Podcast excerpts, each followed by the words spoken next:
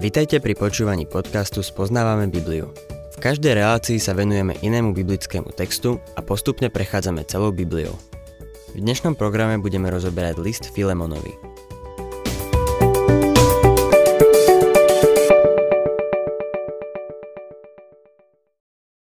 Milí poslucháči, v minulej relácii sme sa v epištole Filemonovi dostali po Pavlov pozdrav.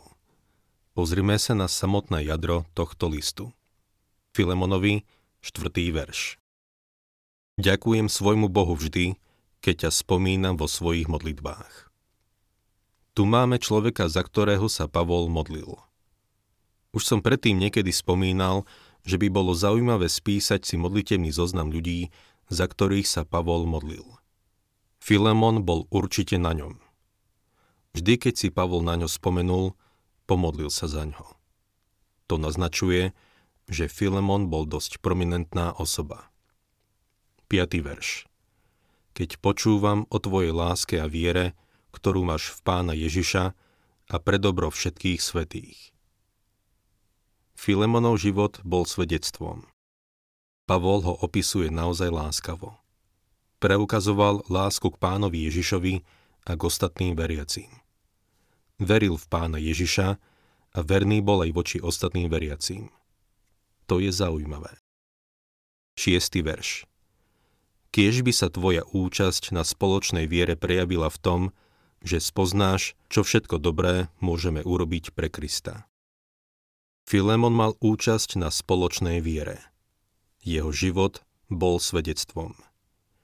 Pavol mu dáva najavo, že by chcel, aby sa jeho viera prejavila v tom, aby spoznal, čo všetko dobré môžeme urobiť pre Krista veriacim vo Filipách napísal Filipanom 2.13 Veď Boh pôsobí vo vás, že chcete i konáte, čo sa jemu páči. Čítajme ďalej 7. verš. Veľmi som sa totiž zaradoval a povzbudil z tvojej lásky, brat môj, pretože sa vďaka tebe osviežili srdcia svetých. Filemonova láska voči nemu a druhým veriacim prinášala Pavlovi veľkú radosť a povzbudenie pretože sa vďaka tebe osviežili srdcia svetých. V gréčtine Pavol použil výraz vnútornosti svetých, čo z psychologického hľadiska poukazuje na celú ľudskú podstatu. Vnútorný život veriacich bol osviežený prostredníctvom Neho. V mojej službe mi veľké potešenie prináša to, keď stretám mnohých úžasných kresťanov. Či už na konferenciách, alebo v ich domácnostiach. Radujem sa zo spoločenstva s nimi. Prináša mi to ohromnú radosť. Filemon bol ten typ človeka, ktorý by u seba doma dnes hostil evangelistov a konferenčných rečníkov. Bol to obdivuhodný človek. 8. a 9. verš Hoci by som ti v Kristovi mohol smelo rozkázať, čo sa patrí, pre lásku ja, Pavol, starec a teraz i väzeň pre Ježiša Krista, radšej prosím. Pavol tu milostivo prosí za Onezima. Dostáva sa k dôvodu svojho listu. Pristupuje k nemu diplomaticky, obozretne a láskavo. Svoju prozbu za Onezima zaklada na troch veciach. Poprvé, pre lásku. Je to Pavlova a Filemonova vzájomná láska ako veriacich v Kristovi Ježišovi. Po druhé, ja, Pavol, starec – Pavol bol ešte len 60 ale bol to už starec. Ako misionár pre Krista trpel a bol prenasledovaný. Z toho zostarel. Pavol píše Filemonovi. Vieš, že som už starý. A po tretie, i väzeň pre Ježiša Krista. Je jasné, že nemohol prísť za Filemonom osobne. 10. verš. Prosím ťa za svojho syna Onezima, ktorého som splodil v putách. Pavol prosí za svojho syna. Pavol nebol ženatý, ale mal veľa synov. Timoteja i Týta nazýva svojimi synmi a teraz aj Onezima. Sú to jeho duchovní synovia. Priviedol Onezima k pánovi, hoci sám bol v tom čase väzňom. 11. verš Kedy si ti bol neužitočný, ale teraz je užitočný aj tebe, aj mne. Meno Onezimos znamená užitočný. Pavol tu robí peknú slovnú hračku. Je v tom mimochodom dobrý. Keďže jeho meno znamená užitočný, Pavol vraví. Kedy si ti tento užitočný bol neužitočný. Teraz, keď užitočného nemáš, je ti užitočný. Inak povedané, Onezimos ako otrok nebol veľmi užitočný. Nepracoval, pretože by chcel. Nemal v tom svoje srdce a myslím si, že ho za to nemožno viniť. Teraz ho však Pavol posiela späť k Filemonovi ako veriaceho a hovorí Teraz ti bude užitočný. Nechcem však, aby si ho prijal ako otroka. 12. a 13. verš Poslal som ti ho naspäť, je mi drahý ako moje srdce. Chcel som si ho nechať pri sebe, aby mi namiesto teba slúžil, keď som v putách pre evanílium. Pavol Filemona prosí, aby Onezima prijal, ako by prijal jeho. Pavol pripúšťa, že by si Onezima rád ponechal. Som si istý, že Pavol by povedal. Ako prvé mi napadlo, že tento človek vie, ako slúžiť. Potrebujem niekoho takého. Som vo vezení, starý, chorý a je mi zima. Tento chlapík by sa mi zišiel. Ako prvé mi napadlo, že si ho tu nechám a že ti dám vedieť, že je tu so mnou. Lenže Pavol to nemohol urobiť. Píše, 14. verš. Ale nechcel som urobiť nič bez tvojho súhlasu, aby tvoja dobrota nebola vynútená, ale dobrovoľná. Pavol vraví, nemohol som si ho tu nechať, lebo by to nebolo správne. Hoci som nad tým uvažoval. Ak sa rozhodneš mi ho poslať dobrovoľne, v poriadku. Poslal Filemon Onezima späť k Pavlovi? Znovu to je niečo, čo nevieme. Podľa mňa áno. Viem si predstaviť, že na ďalšej lodi, ktorá smerovala do Ríma, bol Onezimos na palube a Filemon mu ešte pribalil niečo navyše pre Pavla. 15. a 16. verš Veď azda preto na chvíľu odišiel, aby si ho prijal navždy už nie ako otroka, ale viac ako otroka. Ako milovaného brata, milého najmä mne, no tým viac tebe. Aj podľa tela, aj v pánovi. Keďže sa Onezimos stal kresťanom, jeho postavenie a vzťah k Filemonovi sa zmenil. Podľa rímskeho práva je ešte stále otrokom.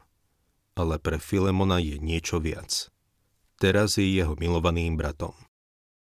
Tento verš spolu s tým nasledujúcim nám podávajú najlepší príklad toho, ako sa Kristus stal našou náhradou a ako si pripísal našu vinu. Na pozadí Pavlovej prozby vidíme Kristovú prozbu Godcovi za hriešnika, ktorý v neho uveril ako svojho spasiteľa. Ten hriešnik je prijatý rovnako ako Kristus. Inými slovami, spasený hriešnik má v nebi také práva ako Kristus má právo tam byť ako on. V liste Efezanom v prvej kapitole čítame, že sme prijatí v milovanom synovi. 17. verš. Ak ma teda pokladáš za druha, príjmi ho ako mňa samého. Keďže ma pokladáš za druha, chcem, aby si ho prijal tak, ako by si prijal mňa. Vždy ma ubytuješ tam v hostovskej izbe. Neposielaj ho von do zimy ubytuj ho v hostovskej izbe. 18. verš Ak ťa však v niečom poškodil, alebo ak ti je niečo dlžný, pripíš to na môj účet. Myslíme si, že kreditná karta je dnes niečo nové. S kreditkou si môžeme kúpiť skoro hocičo. Od paliva až po hotelové služby. Kreditky sú už také bežné, že na jednej reštaurácii som videl napísané – príjmame aj hotovosť. Aj Pavol mal kreditku. Mal kreditku, lebo veril v Krista. Hovorí, pozri, ak ti Onezimos niečo ukradol, alebo ťa v niečom poškodil, pripíš to na môj účet. Zaučtuj to na moju kreditku. Toto celé je jeden nádherný obraz. Keď prídem k Bohu Otcovi, aby ma spasil, počuje pána Ježiša Krista, ako hovorí. Ak ťa Vernon McGee v niečom poškodil, alebo ak ti je niečo dlžný, pripíš to na môj účet. Kristus zaplatil za naše hriechy. Ale to nie je všetko. Mám istotu, že Boh Otec by povedal. Ten chlapík Vernon McGee nie je súci do neba. A potom by pán Ježiš povedal. Ak ma pokladáš za druha, príjmi Vernona ako mňa samého. To je to, čo znamená byť v Kristovi. Prijatý v milovanom synovi. Aký nádherný obraz toho, ako nás Boh Otec a Pán Ježiš Kristus príjima. Tým je táto epištola veľmi vzácna. 19. verš Ja, Pavol, píšem vlastnou rukou. Ja to zaplatím. Nechcel by som ti pripomínať, že si mi dlžný aj samého seba. Ja, Pavol, píšem vlastnou rukou ja to zaplatím. Pán Ježiš Kristus dal svoj život a prelial svoju krv, aby zaplatil celý dlh nášho hriechu. Nechcel by som ti pripomínať, že si mi dlžný aj samého seba. Pavol priviedol Filemona k pánovi. Ako by to mohol Pavlovi splatiť? 20. verš. Áno, brat, kiež by som mal z teba úžitok v pánovi. Potež moje srdce v Kristovi. Pavol prosí za Onezima. 21. verš. Písal som ti v dôvere v tvoju poslušnosť. Veď viem, že urobíš aj viac, ako hovorí. Ako vidíte, toto je osobný list a v istom zmysle ho čítame ponad Filemonovo plece.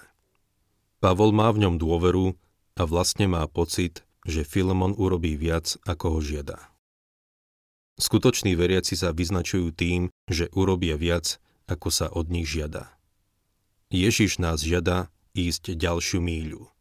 Možno dôvod, prečo niektorí z nás sú takí chudobní, je ten, že sme vo vzťahu s pánom veľmi skúpi.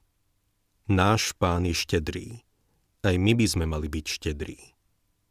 22. verš Súčasne však prosím, priprav mi pohostinné prístrešie, lebo dúfam, že pre vaše modlitby vám budem vrátený ako dar. Pavol očakával, že ho prepustia z väzenia. Prosí ich, aby sa za to modlili. Keďže tento list bol pravdepodobne napísaný počas Pavlovho prvého uväznenia v Ríme, bol prepustený a zrejme navštívil Filemona osobne. 23. až 25.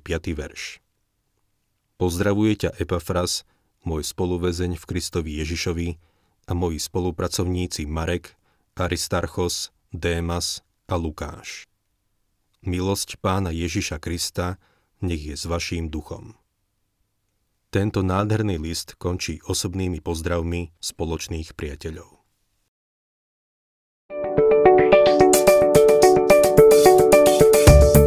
Ak sa vám páči program Spoznávame Bibliu, budeme radi, ak ho odporúčite svojim známym a dáte like, alebo nás začnete sledovať na facebookovej stránke Spoznávame Bibliu a ak vás niečo oslovilo alebo zaujalo, napíšte nám cez Facebook alebo na adresu spoznávame.bibliu zavinač gmail.com.